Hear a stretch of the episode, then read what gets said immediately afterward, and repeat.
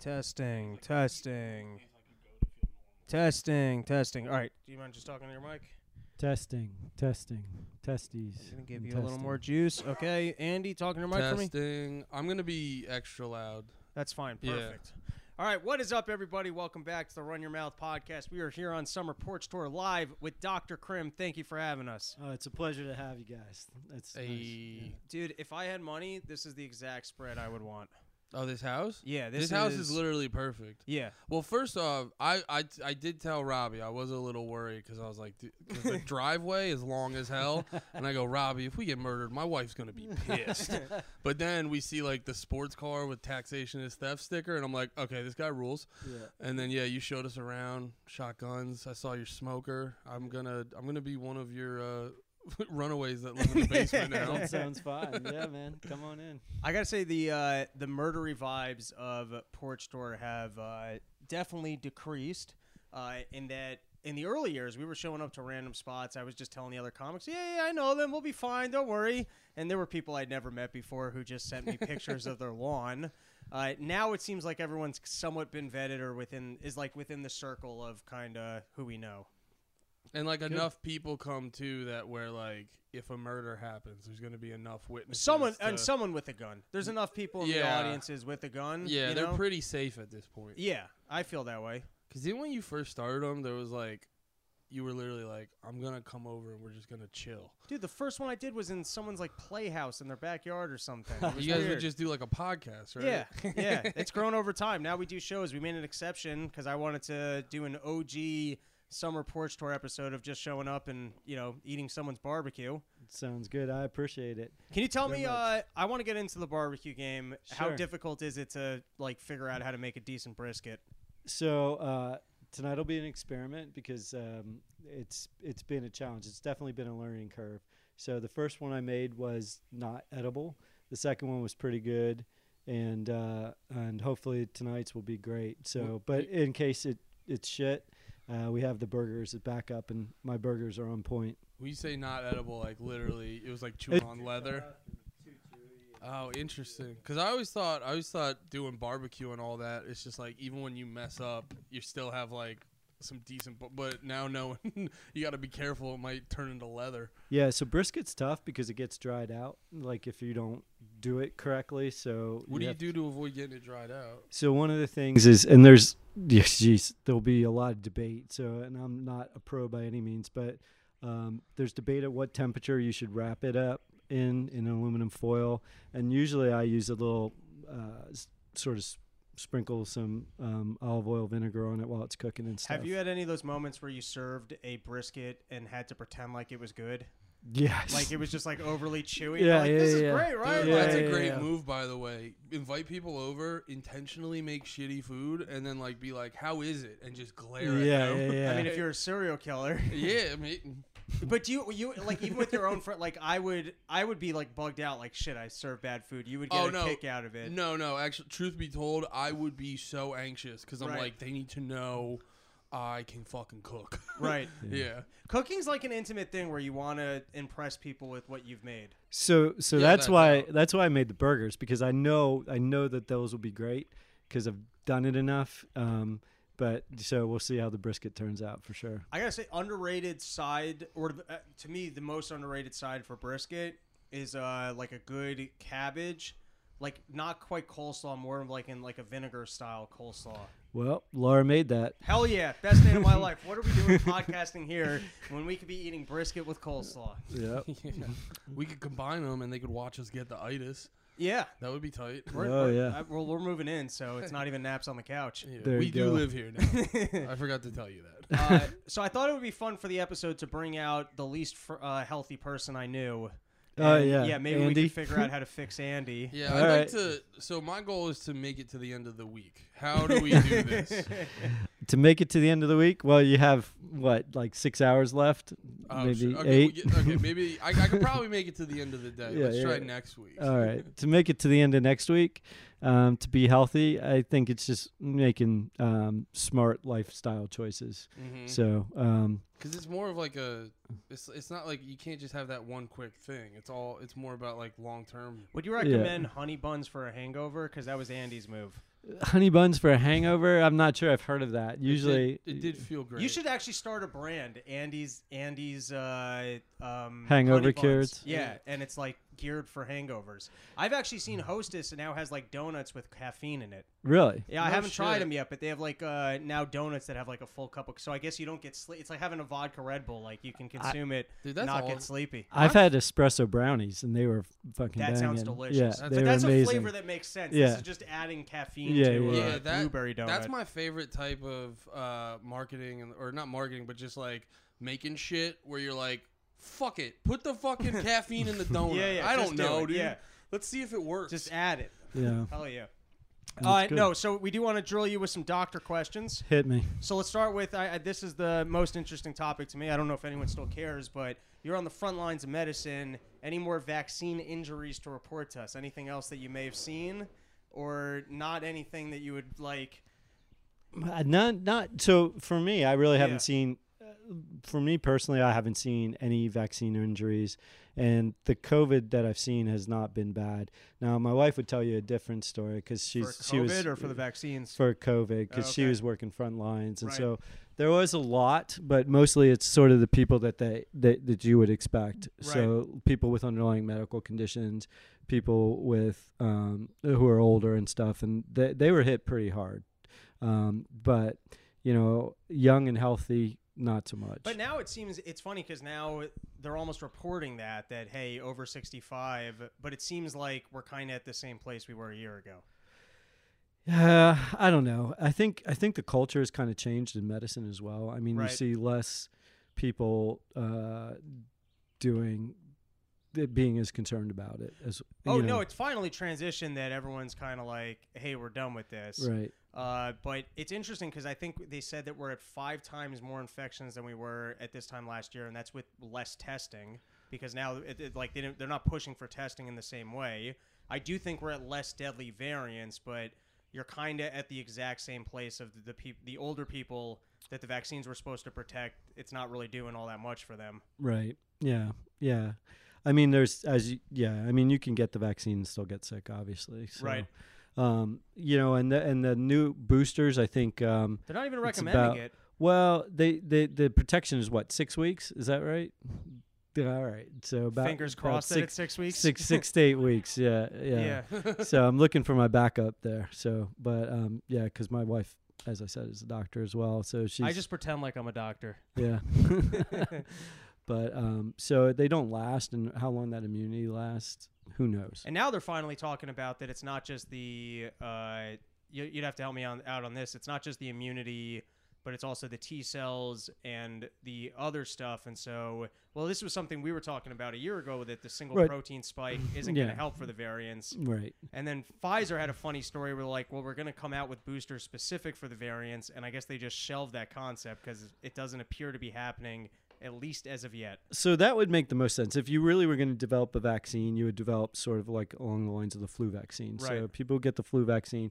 You know, every year there's a different variant, and you try and guess it. So typically, the for the flu, it starts what around New Zealand, Australia, and that area, and then it moves west. And so they have some lead time to be able to develop whatever vaccine they think is whatever a vaccine for whatever It's like a demon; it just comes out of the woods Yeah, of New yeah, Zealand yeah, and starts exactly. traveling. Why does, it, why does it start there? Just seasonal? I guess I would think so. You know, it's somewhere in in that area, and then it just sort of slowly moves around the globe for during the flu season. So But every year, like whatever the flu variant is, kind of gets kickstarted in New Zealand. Well, I don't know that that oh, is 100% New Zealand. It could be Australia. It could be somewhere in the some of the Pacific Islands. so Or wait, every time I get the sniffles, it's because New Zealand can't hold their shit. that's that's probably correct. Damn. New Although Zealand? I got to give a shout out because we lived in New Zealand for a year and it Beautiful. fucking amazing. So oh yeah. yeah, That's where all the rich people buy their emergency houses. you can't buy an emergency you, unless you're in New you got to be Zealand. super rich. well, no, unless you're a New Zealand citizen, they don't let you buy land there. Yeah, why don't they land. want new people in New Zealand? They are. It's it's really yeah. Well, no. Do you want to hear a story? It's So not, every country is. Yeah, we just yeah. pretend not like Japanese don't like immigrant. Like every Yeah. country's kind of xenophobic. It's the way the world is. yeah, when we were living there, they uh, a lot of the migrant workers in New Zealand are actually um, Asians, mostly Southeast Right. Asian, and so um, one of the prime, uh, one of the what do they call them, master MPs, members of Parliament, said something like, "Well, we have to have them come because they can pick the kiwis the best because their hands are so small. Yes, dude. They're very, they have the most delicate hands, and so like, yeah. So he was arguing for immigration, but in a very, very racist way. hey man, it's uh, it's practical. Wait, like I the guess. main the main crux of his argument, they're like, they they got them tiny hands. that We was the need main them." crux of his I've argument. been uh, yeah. arguing for that for Asian massage parlors, so you know it's a similar argument. Mm. Exactly, dude. Yeah. Yeah, no Yeah. one's got those soft, delicate hands. Yeah, quite, yeah, uh, yeah. All right, next doctor question I had for you is I've noticed at least in my own town a change in. Uh, well, I, I, the, the starting point for me would be I don't know if you ever read it, but George Reisman's got a great essay on healthcare, and he talks about that the two biggest drivers of healthcare costs are one that we created insurance, and he kind of breaks down how insurance drives up healthcare costs, uh, and then two he talks about licensing laws. Well, so both of those probably have a role. There's there's the biggest costs in medicine are at the beginning of life and at the end of life, Right. right? And so and in insurance is if you track so Lyndon Johnson sort of started Medicaid, Medicare, all that kind of stuff. And if you look at the rate of rise of the cost in medicine since that creation, it's it's un- uncomparable to as if you look at it before the creation of Medicaid and Medicare. So you're saying it rose higher than inflation, Right. right? And so one of the things, if you look at, at something in medicine that has not risen that, and that's mostly cash pay, is plastic surgery. Right. So the costs in plastic surgery have remained have risen with because there's no insurance in that market, right. So a lot of it is you're you're paying cash and pay. government's not going to pay for it. Exactly. Oh, so is the biggest thing that when you have the backdrop of basically government-supported demand, so it, it, it, it, there's a minimum threshold for pricing that the government's going to support, which means that you can't really have prices coming down. Well, yes and no, but you, but think about this. So think about think about what motivates people. So what motivates people is money, or or to get money, to gain to gain power, to gain wealth. And so if you think about it, so the government comes out with Medicaid, Medicare, Medicare especially, and so you have doctors in the late '60s were like, hey, here's this whole new source of revenue. Whereas before, if let's say let's say Andy came to me as a patient, and I knew Andy, I was his family doc since he was like a little kid. And he's like, hey, I'm really having trouble, blah blah blah. You know, maybe I'll charge him a discounted rate or just Right. waive my fee or do something like that. But what happens is when you have insurance as a role, that's a third party. So it's not just me and Andy. Now it's me, Andy, and the government, or me, Andy, and the private insurer. Right. So now I'm like, well, fuck it. I can charge whatever I want because Right. it's not Andy that's going to have to pay it. It's the insurance company. And so now there's a constant battle between sort of physicians and insurers about how much the market can handle, right? So, um, like you'll w- in the beginning when Medi- Medicare was first formed, doctors would just raise their prices through the roof because Right. again, it's not Andy paying for Right. it. It's not Robbie paying for it. It's the government, government. paying for it, right? So it's it's it's the same. Think of it as, as sort of like what happens with student loans. It's the same thing, Right. right? It, you basically, uh, the way I've described it, you're just creating credit asset bubbles. You're making Yeah. more money available for whoever's, cr- whoever has the product. So they just go, oh, there's more money available. I can charge more for this now. This is great. You don't actually help anyone. So the example that uh, Rise or uh, Reisman uses is like if we all went to a restaurant and we're going to split the bill. So if I walked into a restaurant with 40 people and I might go, oh, I'm just going to eat bread because I'm I don't have any money. But if I know that I have to pay for your steak, I'm like, well, then I'm going to order a steak. Right. And so Yeah. everyone's kind of demanding the best or more than what they needed every time because they're not actually paying out of pocket for it. And the result is just ever increasing costs. Yeah, and that's part of it. And then there's also become like an over reliance on testing, and some of that also has. So yes, I agree with that. But but one of the other things is if you think about like legal action, like if you get sued for malpractice, you're not facing a jury of your peers. You're not Right. facing other physicians, right? And so like there's a fear of of missing something. Let's say a patient shows up, and you're like, well. There's a saying in medicine: when you hear hoofbeats, it's horses Right. not zebras. But we have to be afraid of the zebras because if you miss a zebra and something bad happens, Well, that's been my experience when I see doctors is that it's a mixture of they can bill for tests, so they might as well. And then it's also they have to protect themselves from any liability, almost like beyond what you would uh, feel was even at risk. You know what I mean? Like, because that one percent, that Right. one, or like the 0.1 percent that they miss, can be unbelievably expensive. I don't know, Rob. If I was a doctor and I saw your bald head, I'd order every test. There you go. Make sure, absolutely. No, because I, I that that has been my experience. Is kind of you get these tests run, and then you get the bills in the mail, and you're like, "What the fuck is this?" Right. Yeah. And then your insurance company, you know, th- at a minimum, they're going to leave you to do the paperwork or to reach out to them about why they didn't cover it. And then you end up with the medical bill that you never pay, and your uh, credit goes to shit. That's my experience. Yeah, No, I just mean, had, I yeah. just had that when I broke my pinky and I got the I got the medical bill for the fucking ambulance and you took an ambulance for a broken pinky. it was a workplace thing, so they had to do the am- they had to do. and the he's fat, and they put him in it. Uh, like, he wasn't, like- you know, he he's just couldn't like, walk? yeah, no, it Yeah. just showed No, up, it and he's like, all right, I guess got this is my ride got now. Sliced open. There was a lot All right, of blood. It right. was pretty icky. Okay. you to right. Right. Right. It was no, but it was a workplace thing, so like they had to do. But the ambulance ride was just a ride to the hospital, Yeah, and I got couple the I got the. I got the bill. It was like three grand. Yeah, I'm, I'm sure it was. I'm so sure along was. the lines though of what you were talking about with the insurance, so I found in, in my own town there used to be all like independent doctors. Now they're all under the hospital, and I think that's a, as a result of the insurance costs. So not so much. So a lot of it has to do with regulation, right? So it's everybody is supposed to be on uh, um, uh, electronic medical record.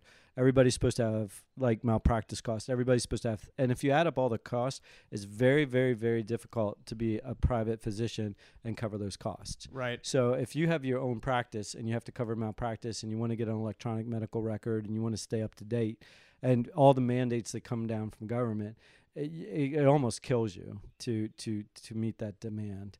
Um, and then the other thing that I want to say regarding like ambulances and your pinky, so people think people think that the AMA is like the doctors union, and the AMA American Medical Association is not the doctors union. Um, I don't belong. My wife doesn't belong. Um, I think probably less than a third of physicians actually belong to the AMA, but the AMA writes what they call the RVU codes. So if you show up with to my office and you have a broken pinky, and I look at you and I say you have a broken pinky, here's some buddy tape, just tape them two together. That's a six hundred dollar charge.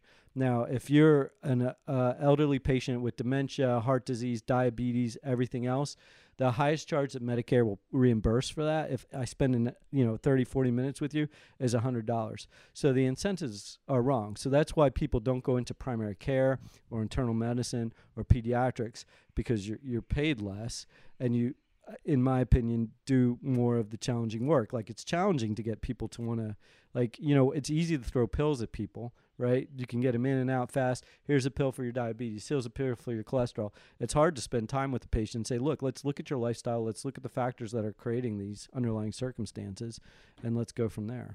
So uh, just to go back to yeah, if you had something, go for Oh it. Oh no, no. I when you said that, it rem- I remember when I was like out of college and I I was feeling depressed and I went to the doctor and I told him about it. I barely talked to me. I said I literally was like, I'm feeling sad, and he's like, All right, I'm gonna put you on this. Have a good day. Right. So it is a Right. yeah. And, and by the way, the idea of talking to anyone about their sadness without finding out their sleeping, eating, and drinking habits and exercise habits is literally insane. yeah. Yeah, Uh, they and didn't I- ask like- me any of like, that. I'm not saying that there isn't depression and maybe medication can help someone, but if you haven't had a conversation with, wait, so you're up till four in the morning playing video games, you're drinking, you never exercise, and you're eating McDonald's every day, why don't we start with that? Yeah. No, one hundred percent. I literally just started doing CrossFit with my wife, and I Nice. noticed a tiny, lo- like a tiny, uh, the belly getting a little smaller, Nice. and immediately boosted my mood for the rest of the day. That's awesome. Yeah, it's yeah, because things like that, and also if you eat shitty, it like can make you lethargic and fucking sad and shit. Absolutely. Yeah, I agree 100%. I mean, I, like, you know, food is medicine and like your lifestyle is is medicine and and then and then the other thing too is like some people come from really really shitty circumstances and to just walk into a room and and write a prescription without sitting down and talking to them, like who knows what's going on, you know, maybe maybe you know they've been raped, maybe they've been have a shitty marriage. Maybe there's a hundred possible things that could be going on, but unless you sit down and take the time to talk to a patient, mm-hmm. you're never going to find that stuff out. Right, and we know that there's a mental element. So the idea that you're just gonna like have a conversation, for example, oh, you got high blood pressure, here's a medication, and like we'll we'll go extreme example, you were raped last week. Yeah. Well, then maybe you don't need a pill that's going to maybe you got to like be seeing someone to address the fact that you just had a traumatic incident. Right. And and I remember on top of that, they give me the pill. They give me the, the prescription, and then they're like, "All right, we'll see you in like we'll see you in three months, and we'll adjust it from there." So it's just like the most hands off version of that. Right. Yeah. Bill. All right. So what you were talking about with, um, it, I, I guess that it was, uh, there's so many costs on like the, it's almost like a compliance game that there's so many compliance costs that it's very hard to be an independent practitioner. Uh, so to my eye, that also kind of creates the environment where, uh, and I think y- maybe you saw a little bit of this with like COVID treatment that you kind of can't go hey, I think that these other medications might help you stay out of the hospital, like an ivermectin or a hydroxychloroquine. Like it was very much so, hey, there's one approach to medicine, and since everyone's kind of within these systems that you got to be with your with working with your hospital, and you can't afford to be an independent practitioner, it's kind of top down orders. So that that would be my macro view. So I hand it back to you. Have you seen a change in medicine over the last 30 years that would get in the way of better care because of kind of you know the conglomeration of independent doctors under like you know single larger entities So I think it depends on the entity to some. So I I would say that there are definitely sort of predatory organizations that um, sort of are they they they want medicine to be cookie cutter, right? Where everybody practices the same way and everybody does the same thing, um, but not fortunately not all of them are like that. Um, but it um, the ability to practice independently and still be supported um, is is becoming rarer and rarer. So I guess yes, I think there's been a change in that. Um, one of the examples that I'll, I'll give um, is I did work for a um, a group that saw there used to be a lot of places where you could go that would just give free care. So in inner cities, and those have turned into what they call um, FQHCs, which stands for Federally Qualified Healthcare Center. Um, and so they're all driven by rules based care. Um, so now, you know, they you can call up. Let's say a patient goes into one of those centers and might need uh, something done with their heart. Well, then then you're waiting till the doctor can see you. Whereas you know when I did it, when it was you know um, free care or you were doing sort of charity work, you know I could call up a pick up the phone, call my local surgeon, say, "Hey, Doc Krim, John." His house burned down. His one kid's sick. He lost his job. He has no money. Can you just take him in and do the surgery and get him fixed? Sure, no problem. And you weigh those costs. But now waiving those costs, like let's say you came in and I didn't, it's not just overcharging that they're looking at. Theoretically, overcharging, undercharging is also fraud. So if you came in and had a long laundry list of problems, and I was like, dude, Robbie can't pay for this bill, and I would downcode the visit, um, they would look at Yeah, that as that- fraud. it's that weird thing where they want everything in the system like they'll Yeah. claim like we'll help you out but we they want to be able to make the evaluation of what what you should be receiving help for Right. Yeah. yeah essentially. And so in terms of like alternative drugs, like that was one of those things that, you know, and, and you've seen the studies and the data and there's been a lot of talk about that. You know, and you never really know. Like I don't think anything ever got to the point where it was tested enough. And and so for me, science is one of those things where you should always be willing to question and always be willing to ask questions and to always look for the alternatives. I mean, one of the classic cases is like H. pylori, right? So the, the, the there was a doctor that truly believed that H. pylori, uh, well, that there was a bacteria that caused stomach ulcers, and nobody believed him. So he actually ate. Um, it wasn't people say he ate fecal material. It wasn't. It was a culture from something he got from fecal material, and he swallowed that and developed a stomach ulcer. That's how. So um, and then he treated it to yeah, prove right. that that he had a treatment for it Right. Yeah. So, like, you have to be willing to question, always willing to grow. Like, I don't think in medicine, like, the the one of the biggest changes is the, when I started practice to where I know now, we treat things vastly different. Right. right Um, and so I think that will continue to happen. And so to say this is it, this is all there is, uh, that's that's not reality. and it shouldn't be reality because if it is, then I then I weep for future generations because you're we're gonna just still be practicing medicine the same way as we did now. Got it. All right. So now I wanted to hit you with some specific bad habits that me and Andy have. Uh, um, all right. Because no, because I do find sometimes when you have the education of exactly what the consequences of what you're doing, Sure. then you could be like, all right, well, I shouldn't do that. So we'll start with this one. I'm a big pre-bed eater.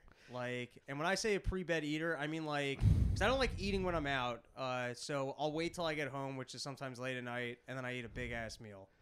Yeah. Uh, how bad is that for my health? Like, what what is going wrong when I do that? so you really want to have those calories. I mean, so if you're so if you're doing something like intermittent fasting, you really want to have those calories kind of earlier in the day because it gives you the fuel. And if you're eating in bed, well, then you're just sleeping, and so your metabolic rate decreases. So you're not going to process those calories as well as if you would eat them earlier in the day. Right.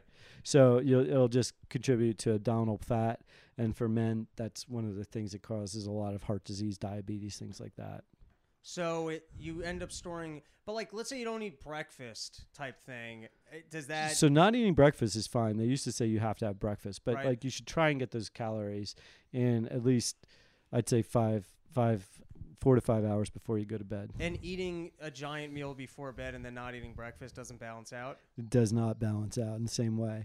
Because if you think about it, all of us have what we call now. There's a way to cheat that a little bit. Oh, So yeah, all of I us like ha- cheats. So all of us have a so all of us have a what we call a resting metabolic rate. That's Right. why you see someone and you eat the same thing as they do day and day, and you're skinny and they get fat or overweight. Um, so that's the difference in your basal metabolic rate. Now, so how do you change that? Is you lift weights. The more muscle you have, the higher your metabolic rate is. Just sitting still, and basal metabolic rate is, is the rate at which you burn calories just sitting still. Really? So Uh-huh. there is a okay. So there is a way to boost your metabolism. Oh yeah, absolutely. Is I mean, there? you uh, sorry. Go ahead. Yeah, no. So like, there's cheats too. Like you can do it through caffeine or other things like that. Some of the weight loss drugs do it, but like the easiest, well, not the easiest because it's hard work to to work Yeah. out. But is you know the more So- muscle mass you have, right. the higher your metabolic. So what are the other chemicals other than just putting on some muscle that will boost the me- metabolic rate? Was that the word? Yeah. So caffeine. Okay. Methamphetamines, Adderall. Like Right. now, you don't want to start doing meth though, because then your teeth will fall out, and so you might be good at uh, an OnlyFans gig for that. but uh, but uh, Do probably you think wouldn't look long-term Adderall is bad? So I'm not a big fan. So there's been a push, you know, since um, since we really decreased um, how much we're prescribing narcotics as as as a Right. um, that I've seen an increase in the use of things like um, like Adderall and Ritalin, and I think long term that that doesn't give you good effects. I Right. mean, it's going to have cardiac effects, especially as you get older. Right, it's going to predispose you to what we call arrhythmias, irregular heartbeats, and other other Big things picture. Tell me if I'm wrong on this. Big right. picture. I find that essentially the way that the Adderalls and the Ritalin work is that they are triggering your adrenaline gland. That they're replicating because I have ADD, and so if things are going haywire, it's exciting.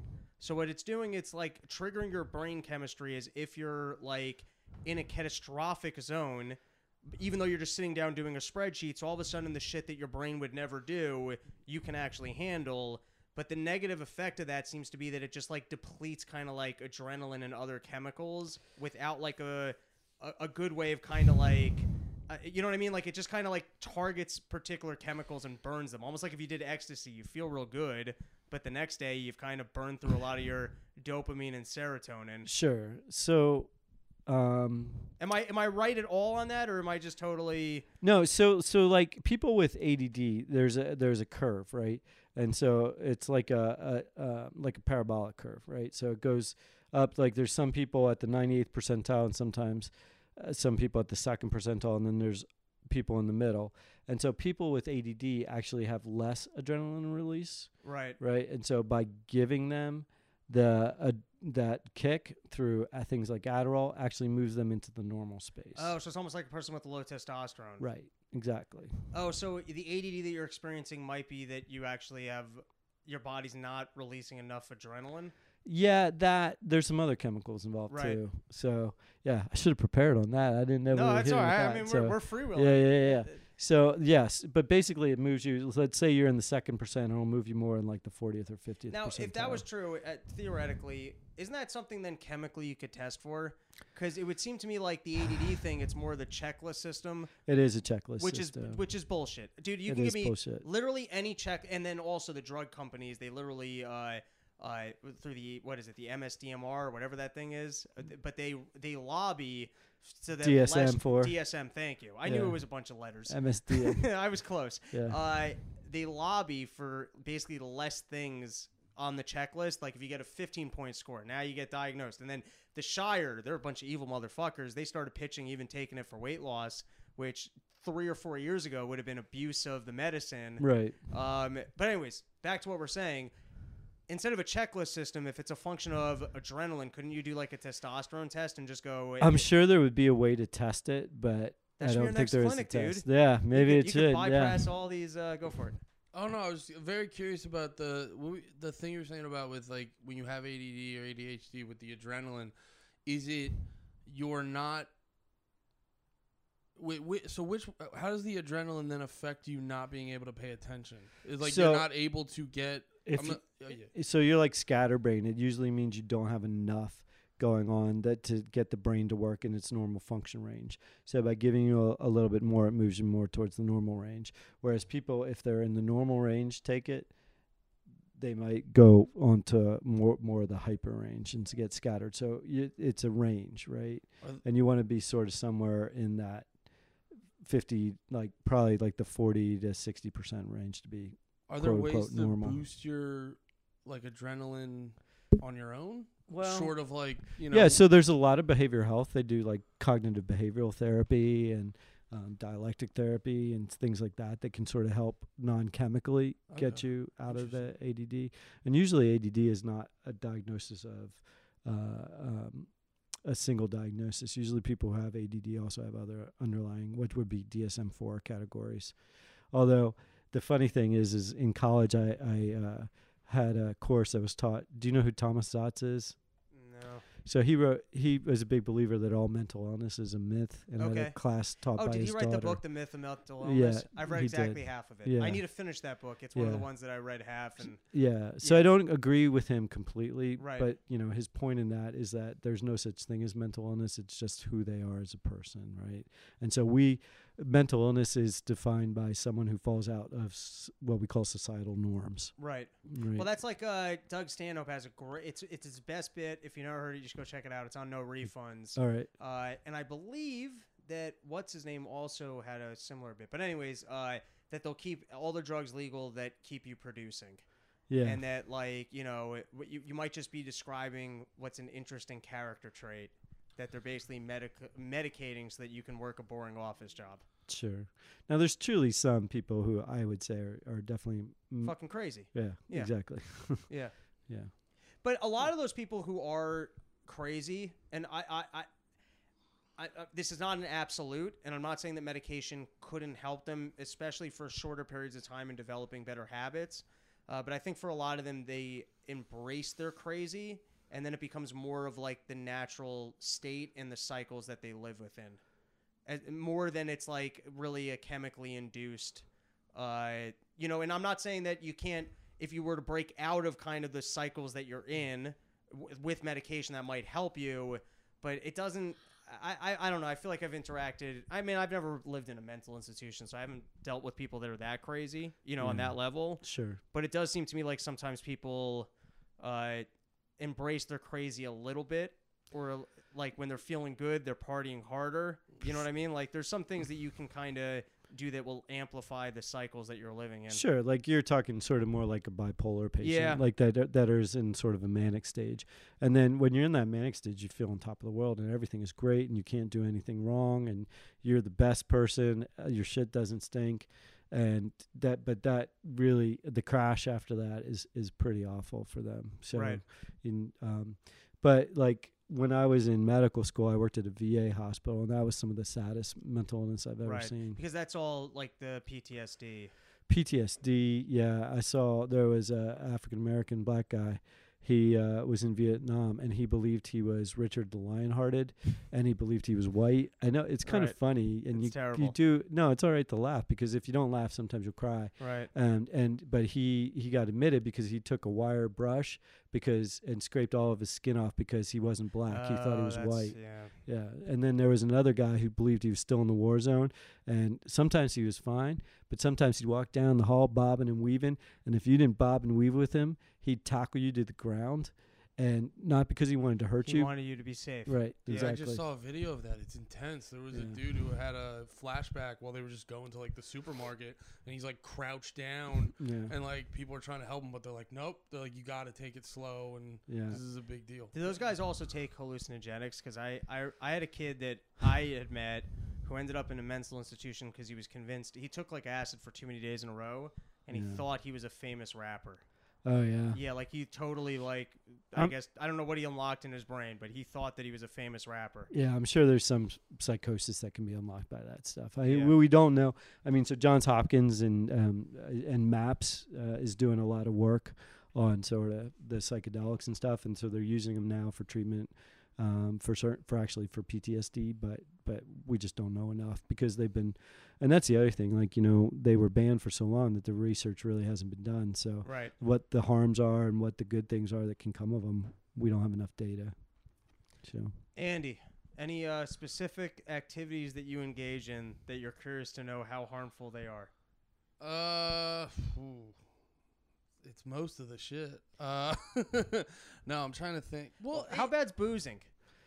Well, it, it'll it'll put pounds on, and over Right. time, like that's a terrible way to die. Is so if you really really drink hard and you drink hard consistently, it's going to mess up your liver, and dying from uh, uh, liver failure is a miserable way to go What out. what level of alcoholism do you have to be at though to hit that? It really depends on on some of some of it's genetic. Right. Um, you can you, you could drink for years and years, and then suddenly your liver goes. But then the other thing that can happen is you get a disease called Wer- Wernicke-Korsakoff's, and that affects your brain, and it makes you. Uh, it's called confabulation, where you just make up stories that you think are true, like say saying you're a So famous you become rapper. Bert Kreischer. Yeah, yeah. You just become awesome because you think that like yeah. everything's happening. They're very interesting way, to listen no, to. No, no, uh, no hate on Bert. He's fucking hilarious. Yeah, but no, what you really then need is you need a dad that's an alcoholic so he can plow forward and tell you what your personal threshold is. So yeah, that would give you sort of the genetic Like basis, right? Yeah, Yeah. exactly. You could you could figure it out from there. Yeah. But like, let's say uh, you're like me and Andy. You have one or two drinks on your on your weekdays, maybe as much as four, and then weekends you're out doing comedy and maybe you hit like a six or seven threshold. Yeah, that's no, that's a yeah. What if you're not if you're drinking every day, but you're not getting like Lit. drunk every day? You're having a beer or two. So they'll say like the standard and is probably more is is say I think it's for men it's somewhere between ten and fourteen a week, and for women it's between seven and ten. Um, and if you drink more than that, you're put in the quote unquote alcoholic class. But I really do think it's not as simple as that. I think it's different for every person. Right. Mhm. Um, and it depends also on what you drink. Let's say like you're drinking beer. Well, that's going to have a lot more calories Right. and that's going to put on abdominal fat, which can lead to metabolic syndromes where your cholesterol goes off, your sugar goes off, all that stuff. Whereas if you're having like a standard drink of like a, a whiskey or a rye or something like that, that's less likely to cause that's less calories that are going in. Right. So, but but long term alcohol use, if you keep it to one or two a day, you're probably fine. If you're hitting it hard on the weekends and it's an like a, a couple weekends is fine, but if it's like every weekend, then it's probably not as good. Do those rules apply for smoking cigs too? So for cigarettes, like if you if you're smoking when you're drinking, you're there. I don't know that there's enough data. I mean, basically, if someone sees you smoking a cigarette, you know they're gonna nowadays they'll yell at you, right? But and then there's always the cases. But yeah, well, let's go back. So so um, nicotine's an interesting drug we brought up before. I mean, there's some data that says it might protect against some Alzheimer's or, or Parkinson's. Now, other people will say, well, it protects against Alzheimer's because it kills you before you can get it. so, um, Right. uh, the stuff that's in nicotine and stuff that's in a cigarette is probably the stuff that's really bad for you. Um, so all the, all the stuff that goes into the making of the cigarette and things like that, those things that you're breathing in, sucking in, are really But not great. theoretically, if you were just like on nicotine lozenges for life, that's probably not a bad stimulant. It's like coffee. So it, it's probably it's probably not bad, but again, just like and and even coffee itself. So let's say coffee, Adderall, nicotine, they're all stimulants. Right. Um, nicotine is very very addictive. Um, and so the the thing with nicotine is long term is is it can affect your heart and it can affect electrical pathways in the heart and more likely to cause arrhythmias. Same thing as like Adderall or or or too much caffeine. Like if I you already can, have a murmur, so I might knock it back into a normal rhythm. Yeah, maybe. So a murmur is different than an abnormal rhythm, though. No, I thought that's what it is. I thought of like an Uh-uh. offbeat. No. Shows No, a murmur is like your heart goes lub dub lub dub, right? And so an arrhythmia is lub dub lub dub lubbity dubbity dubbity dub, right? It just adds an extra beats, Yeah. right? Whereas a murmur is lub dub lub psh, lub psh, Right. It lub, takes psh. breaks. Well, no, it's just an extra sound. It's like turbulence in a creek. Right. So the there usually means like there's some sort of valve disease where the blood's not flowing normally. you think I got shitty valves? You could have a shitty valve. You might need a, an oil change. Go for it, Andy. I have a question. Let's say theoretically, someone on this podcast recently found out he has sleep apnea, and he really doesn't want to get a CPAP machine because he still wants to fuck his wife. Um, what would be some good steps to not have to get a CPAP machine? hardcore exercise and weight loss. That's probably the best thing. And there's actually a new uh, medical procedure, and I don't know enough about it. But it's called Inspire, where they put in a device, implantable device in the back of your throat. It's a surgery, and um, it that it sounds way creepier. yeah, but I gotta tell apparently you, it works. CPAP machine. My my dad has one. Firstly, my dad loudest snore he ever heard, and it was great as a kid because like if you're trying to like sneak around in the house, you knew that he was asleep. Yeah, Oh, like and you could like time it to his snore. Like his Yeah, yeah. snore like reverberated through the whole house. You're whole house. tiptoeing on the Oh snores. my god, he was the loud fucking snore. Uh, but I the way I'm claustrophobic, the idea of going to sleep with a thing over my head that like could turn off or someone could fuck with, like that that Yeah. sounds like a nightmare. yeah, yeah. I just worry too because like I move around, or I should say, this guy theoretically moves around a lot when he sleeps, Yeah. and it's just I know you gotta like sit there and like lock in and Well, the problem with the sleep apnea though is that you're never getting the REM sleep, so it makes it harder to make Right. those lifestyle improvements it because is. you're not really ever rested. So if the guy on the podcast who was diagnosed with sleep apnea would use a CPAP device, that guy would probably find you're sleeping better, and because you're sleeping better, you're more awake during the day, and you increase your metabolic rate. And most people who go on a CPAP device actually end up losing weight. Yeah, because I, I find like on the nights when I don't sleep, you end up chasing carbs more Yeah, because you're you're irritable hungry, and yeah. like you're looking for. And then if you need the CPAP machine, I, I assume your entire life is almost in that groove of like not really having gotten sleep. Yeah, I mean, it, it definitely would probably help. And the other thing is, it would probably uh, help with, um, especially if you want to uh, sleep with your wife, it would probably help your erections. There you go. Sure. So you just need the right pitch. You're like, hey, listen, I know that I'm now sleeping here, wired up to machines like an old man, but my dick's gonna be better. it's That's- gonna be crazy. The good, machine's gonna yeah. pump a lot of Oh. strength down there. Yeah. as long as we're talking right. about dicks, how bad is uh, taking Viagra as a 34 year old man? I mean, you can do it for fun. I mean, it's basically a, a vasodilator. Right, So the only thing would be is if you would happen to have, say, like a bad heart, right. and you took it, and you didn't, and it, something happened to your heart, and you went to the hospital, and they're like, "Oh, we're gonna give him nitroglycerin." Well, that would kill you. But well, you'll end up with like shittier boners sooner in life because you cheated the system No, and took no, Viagra no. younger. no, it's Great. it's fine. Because Viagra's so good. It is Yeah, it's my it's my newest favorite drug. good. Yeah, you don't even Yeah. need the other ones. You're just Yeah, like, yeah, got yeah, This no, one. This yeah. one's way better. Right. Uh, Andy, any For all those nights alone in your room, is that what you're trying to Uh, say? exactly. I really right. like to impress myself. Look at that thing. It's huge. Robbie's just all about setting records. Yeah, yeah, yeah. Ooh. They say no one could watch this much porn. Well, yeah. um, how uh, since we're, talk, since we're talking about sleep and stuff, um, is uh is eight hours as important as they say? Oh man, you're talking to someone who sleeps about five hours a night. So if I if I had my druthers, I'd get a, I think a good eight hours probably would help. Yeah. And in general, that's that's that's the goal people Don't they should say you need for. less though as you get older? Well, man, it that depends. So what happens as you get older is you sort of people will say you sort of revert to baby stage Right. where you're up and down and up and down like a baby. A baby's awake for a couple of hours, asleep for a couple of hours, awake for a couple of hours, That's asleep for a couple Suck of more hours. titties. Yeah, there Yeah. you go. Yeah, exactly. That's why you know with the the the baby formula shortage, you know they're trying to increase the wet nurses, which also helps the elderly. Nice.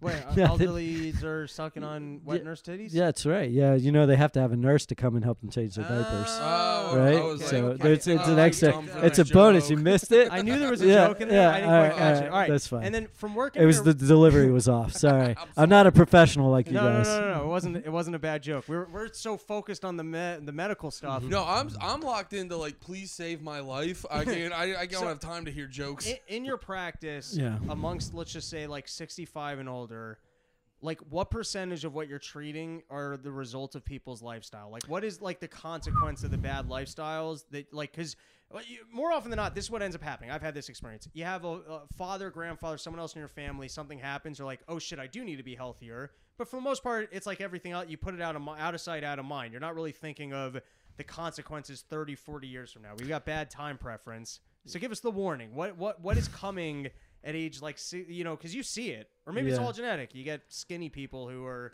So there's definitely a genetic component, right? There's a genetic component to cancers. There's a genetic component to uh, to kidney disease. Um, there is uh, sometimes a racial component as well. Um, there's um, depending on like how hypertension can affect you. Um, so the the warning would be that it would be a good idea to clean your shit up right now because I think probably about 80% of what I see could be fixed if you got your lifestyle together. So. and that's even once you kind of see it. There's still an opportunity to but people's Oh my gosh, are yeah. so ingrained. Yeah, I've had some incredible success stories where people came in, and type two diabetes is usually a, a disease that you get when you're, you're carrying a few extra pounds, Right. Right? And so, but and I've had people completely come off their medications, stop everything because they focused hard on diet and exercise and really changed their life. Same thing with cholesterol, uh, and it it really is it's it's a celebration. And so one of the things that that I think, you know, again. Um, it, you need to have the time to talk the patient through it. You can't just walk in and sit down and, you know, Hey, b- high blood pressure. Take Right. this. yeah, exactly. And high blood pressure is another thing that you can get under control. Watch your salt intake, all that kind of stuff. So focus on healthy diet. And there's so many different diets out there. And and I mean, my argument for you know why there's so many different diets is one again it's genetic so not every diet is going to work for for your particular um, ethnicity or your particular genetic history. And the other reason why uh, there's so many different diets is is sometimes people find one easier to stick to than another so. All right, your wife left, so the vaccine's killing people, right? yeah yeah yeah. Everybody everybody died with the vaccine. Uh, she is my boss by the way. While we're on the topic of uh, diabetes, uh, Steven, our uh, non-scientist wonder boy, is obsessed with the drug metformin. Yeah and how so? So he believes that uh, for a lot of individuals living an unhealthy lif- lifestyle, be, even before being diabetic, metformin would actually help your body not process what you're eating into fat, better process it, and that it, this is the most wild part of his theory is that metformin almost works in the opposite way of testosterone, and so in his opinion would slow down the aging process because it's like slowing down cell growth. I believe I'm giving you the nutshell of what I was able to extrapolate. So metformin's a great drug. It really is, especially if you're pre-diabetic. The problem with metformin is a lot of people can't tolerate it because it gives a lot of people diarrhea. So Well, that's my uh, life, anyways. Yeah, there you go. So it wouldn't change. But so there is a, a long-acting one. But yeah, I'm a big fan of metformin. There's a condition called polycystic ovarian disease, and so usually it happens. Uh, well, it happens to ladies because of the And ovaries Andy, and Andy because of his ovaries. I have a Um, pussy. do you? Uh, yeah. Oh, nice. That's why Robbie hangs out with you, right? That's right. Yeah. Yeah. Sorry. Um, um, uh, this- I don't know where to go from here. Okay. Um, so no, I, I don't have, um, Stephen, you're non-resident scientist. I don't have enough information. I have to look at what he's talking about. and then, first. but he also does believe that the people uh, engaging in like the TRT uh, that that would probably be therapy. advanced cancer and general aging. So testosterone replacement therapy, yeah. I mean, so if you're taking that, that does have a lot of risk, especially cardiovascular risks is Right. one of them. Cancer is definitely another one, um, especially prostate cancer. Um, but prostate cancer is a very slow, slow growing cancer. So as long as you catch it in time, it's usually not fatal. They And you just have to put fingers in your ass, right? that that's right. Yeah. Actually, if you don't want to do that, you can get an MRI. That's why when you go to the doctor, you always want to look at their hands. Nice small hands. you can yeah. ask for an MRI instead of having them put. Well, the, your insurance probably wouldn't pay for it, but you can do an MRI of the prostate, and you can also do an, a rectal ultrasound to take a look at it. and then so- they have to shove that whole thing up your ass. Yeah, yeah, nothing you haven't done before. Yeah, I know. I mean, you know, I'm just practicing because I know. Yeah, I have to go mean, you know, it's fun. You're sitting by yourself. Your wife is out for the evening. in my case, and There you're you like, go. huh? I have a. F- never mind. I I'll have gloves here. story. Okay. Yeah, that's right. Um, One all of these times, I'll tell you a funny story about uh, uh, a breast pump machine. All right, all right.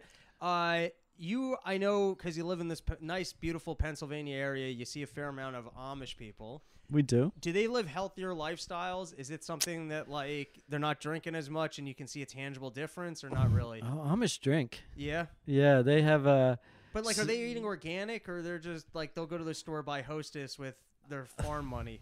so it's really interesting. So um, I love I love my Amish patients. Um, they're some of the sweetest. They actually have a wicked sense of humor as well.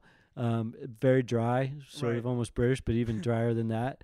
Like they'll say something and you won't quite catch it, but but they're very Like very very funny. yeah, you're you're slick, but um, they're um, your jokes are awesome. What are you Thanks, talking buddy. about, Robbie? Anyway, um, they they eat a lot of what I would say would be organic food. Um, that's a whole long discussion, man. But in general, I think or no, worthwhile? no, no, no, no. Um, so I think I think their lifestyle. I mean, they work really, really hard, but there's they're probably also um, might have a little bit of genetic predisposition to some underlying heart disease and um, high cholesterol and things like that. Which so I don't know that they're necessarily. I think the lifestyle is healthy. I don't necessarily know that en masse um, they're a healthier population. Do you think uh, the, the organic stuff in short is it a scam? So, like the actual label organic, if you're going to a grocery store, that not- does it it, doesn't really mean anything. Right. So, like if you're buying from a farmer that you know, that's far better. So, like like I said, I told you before, like you know, one of the benefits of being in family medicine is I know people who have like farms, and I know where the stuff comes from, and so and and a lot of times it ends up being, you know, that that beef that we're gonna eat tonight, that's six dollars a pound. Now it's it, well, it used to be expensive for burger, not Right. anymore. But that's six dollars a pound for like, you know, The prime rib. grass fed, the good right, stuff. Exactly. Yeah. Uh, now, Stephen had another, and I, I, I, I will have Stephen on again. He's I should we should wonder put us bo- both Yeah. on together and stuff. And Fine, have absolutely. Because his other Yeah. theory, which I thought was fascinating, was that um, within a range, because government has mandated like fortifying wheat with vitamins and minerals, that for this essentially it's calories in, calories out, and the idea of like you needing to eat your vegetables or needing to eat greens or eating certain things over other within a range, it's kind of a farce. Well, I mean, you can really just take multivitamins if you if you wanted to get down to it. So like like eating greens, eating fruits, eating things like that are probably somewhat healthier for your digestive tract, but again, if you look at it, it's the processing of the food and they're overprocessed plus everything else that goes into certain things. So so when you were talking organic before, I do think that herbicides and pesticides matter matter. Um, and we can get into a whole long thing about what's what's green and stuff. So I think eating vegetarian or eating vegan actually might cause more global quote unquote global warming or planetary damage. Right. Not necessarily. I think whatever. But because of it, all that herbicides, pesticides. If you look at hot zones and uh, like the amount of spillage into waterways from those chemicals is atrocious.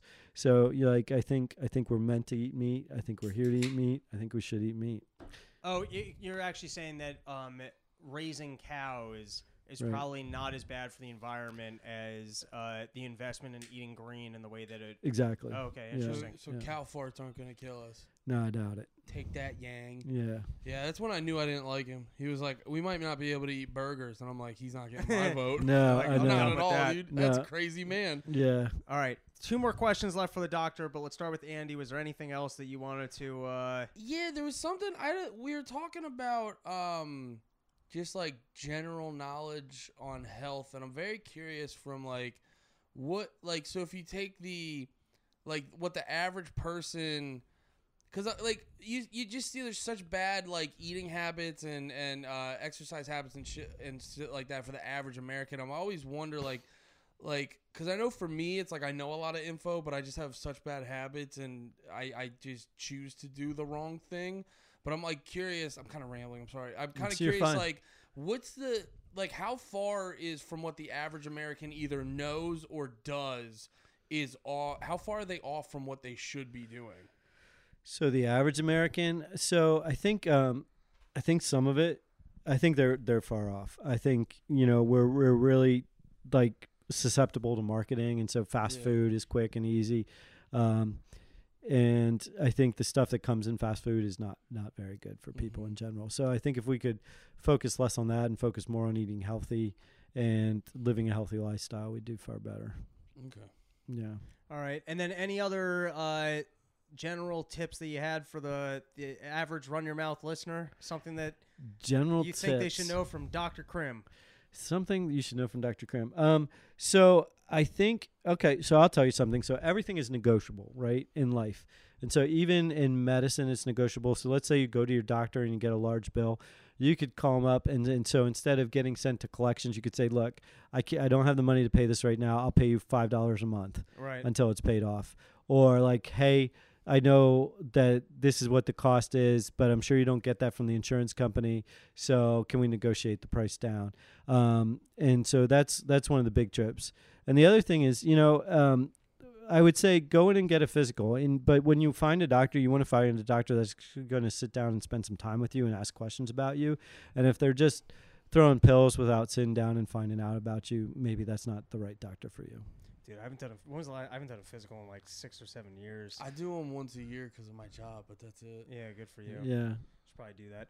Uh, all right, and then last question for you. I know that uh, we've converted you and you're a sheath wearer. Yeah. Can you give the doctor's endorsement for uh, sheath underwear? It definitely is supportive. One of the things that actually can happen is because the pouch, and I think I talked to you about this, is like uh, one of the conditions, especially younger men can get, is a condition called testicular torsion, Okay. uh, where the testicle actually twists on itself and dies. And so by keeping it secure in that nice pouch, you know, I don't know that there's any medical data behind it, but my theory would be that it prevents testicular torsion. so if you got a young kid with flappy nuts, I would say you probably should you wear might some want to strap sheath. him into some sheath. Exactly. So that everything's uh, calm and collected. Ooh, I got since Yes. uh, since we're talking about balls. Okay. um, no, it, it, it, That's funny no matter how old you are. I coached soccer for a while, Yeah. and you just say the balls, and then the Yeah, coaches right. laugh, the kids laugh. Get the Nah, balls. Nah, I've been on nuts. I feel like nuts is more Nuts? fun. Nuts? Talk, Yeah, yeah, yeah. That, Testiculars? that feels like a throwback. What you calling them? But no, I remember when I was a kid, the myth was always that Mountain Dew would lower your sperm count. Do you know if there's any truth to that? I don't know, but Mountain Dew shit, man. Why would you drink Mountain Dew in the first place? Reminds you of the good times. the good uh, times? Yeah, we could stay out late and Mountain Dew? run in the fields. And, I don't know. Ugh. You Let ran me in drink fields my as a Mountain kid? Dew. Oh my god. That's terrible. Don't drink soda. That's uh, if you want to tip, don't drink your calories. There you go. Like, don't drink any calories except for like beer every couple, you Right. know, a couple beers every once in a while. But like what about honestly, seltzer? I drink a lot of seltzer. Is the carbonation oh, bad at all? Yeah, no, seltzer's fine. Okay, I yeah. drink a lot of seltzer. I've Yeah, been getting seltzer's big into fine. seltzers. Yeah, Yeah, but drinking calories, if you want to lose weight, stop drinking calories. Black coffee and water. black coffee and water. I drink the occasional Red Bull, but I can get Yeah. rid of it. Yep. That that would be my big tip for you. All right, Alright. Andy, what do you got to plug? I didn't do Uh, a good job introducing at the top. I just assumed everyone knew you. It's all good. Uh, check out my podcast. Me, uh, Nate Marshall, Lamerly, Panties in the Mouth. New episodes every Thursday on uh, iTunes, YouTube, Spotify, all that shit. And then if uh, you want to hear me rant and yell and play video games, twitch.tv slash Andy Malafarina. I go live most Sunday evenings and other random days. I have a lot of fun over there. Please come hang out with me. What about you, Doctor Krim? You want to throw anything out there? Do I want to throw anything out there? Uh, my son uh, has two books out for sale on Amazon. So his name is Duncan J. Krim. So We if you look him up, yeah, He did a So- breakdown of uh, abortions for us. yeah, What are yeah. his books on? So uh, the one book is sort of uh, an apocalyptic future. Okay. Uh, it's it's a great book actually, and the other one is sort of uh, stories he wrote to his fiancee when he was in the states and she was in Peru. So it's a collection now? of poems. No, they're still waiting for her to get a, a visa to come here. Oh. So yeah, Just gotta sneak her in. They don't Yeah. deport you once you sneak in. yeah, supposedly, but yeah, but the problem is she's Venezuelan. So if they would find her, she doesn't go back to Peru. She goes back to Venezuela. Oh. So we're trying to avoid that. yeah, that makes sense. Yeah. That's a be good addition to the uh, hostel that you're running. Yeah. I know. We can't wait to have her here. She's incredible. She actually, so I can speak a little bit of Spanish, okay. and we knew she was part of the family because I was trying to talk Spanish to her, and she goes, Ryan. And I said, yes. She goes, you speak Spanish like Dora the Explorer. and that was the funniest shit I ever heard. I was like, fine, you can bust my balls. You're in the family. there you go. Yeah. Is she gorgeous Venezuelan? She's, chicks she's, she's, uh, you, just my son's, I can't, I describe- can't you comment. can. Describe every detail. She's an amazingly beautiful woman. There you Yeah. go. Crims are killing it. All right, Yeah. we're calling it there. Thanks everybody. Have a good one. Woo.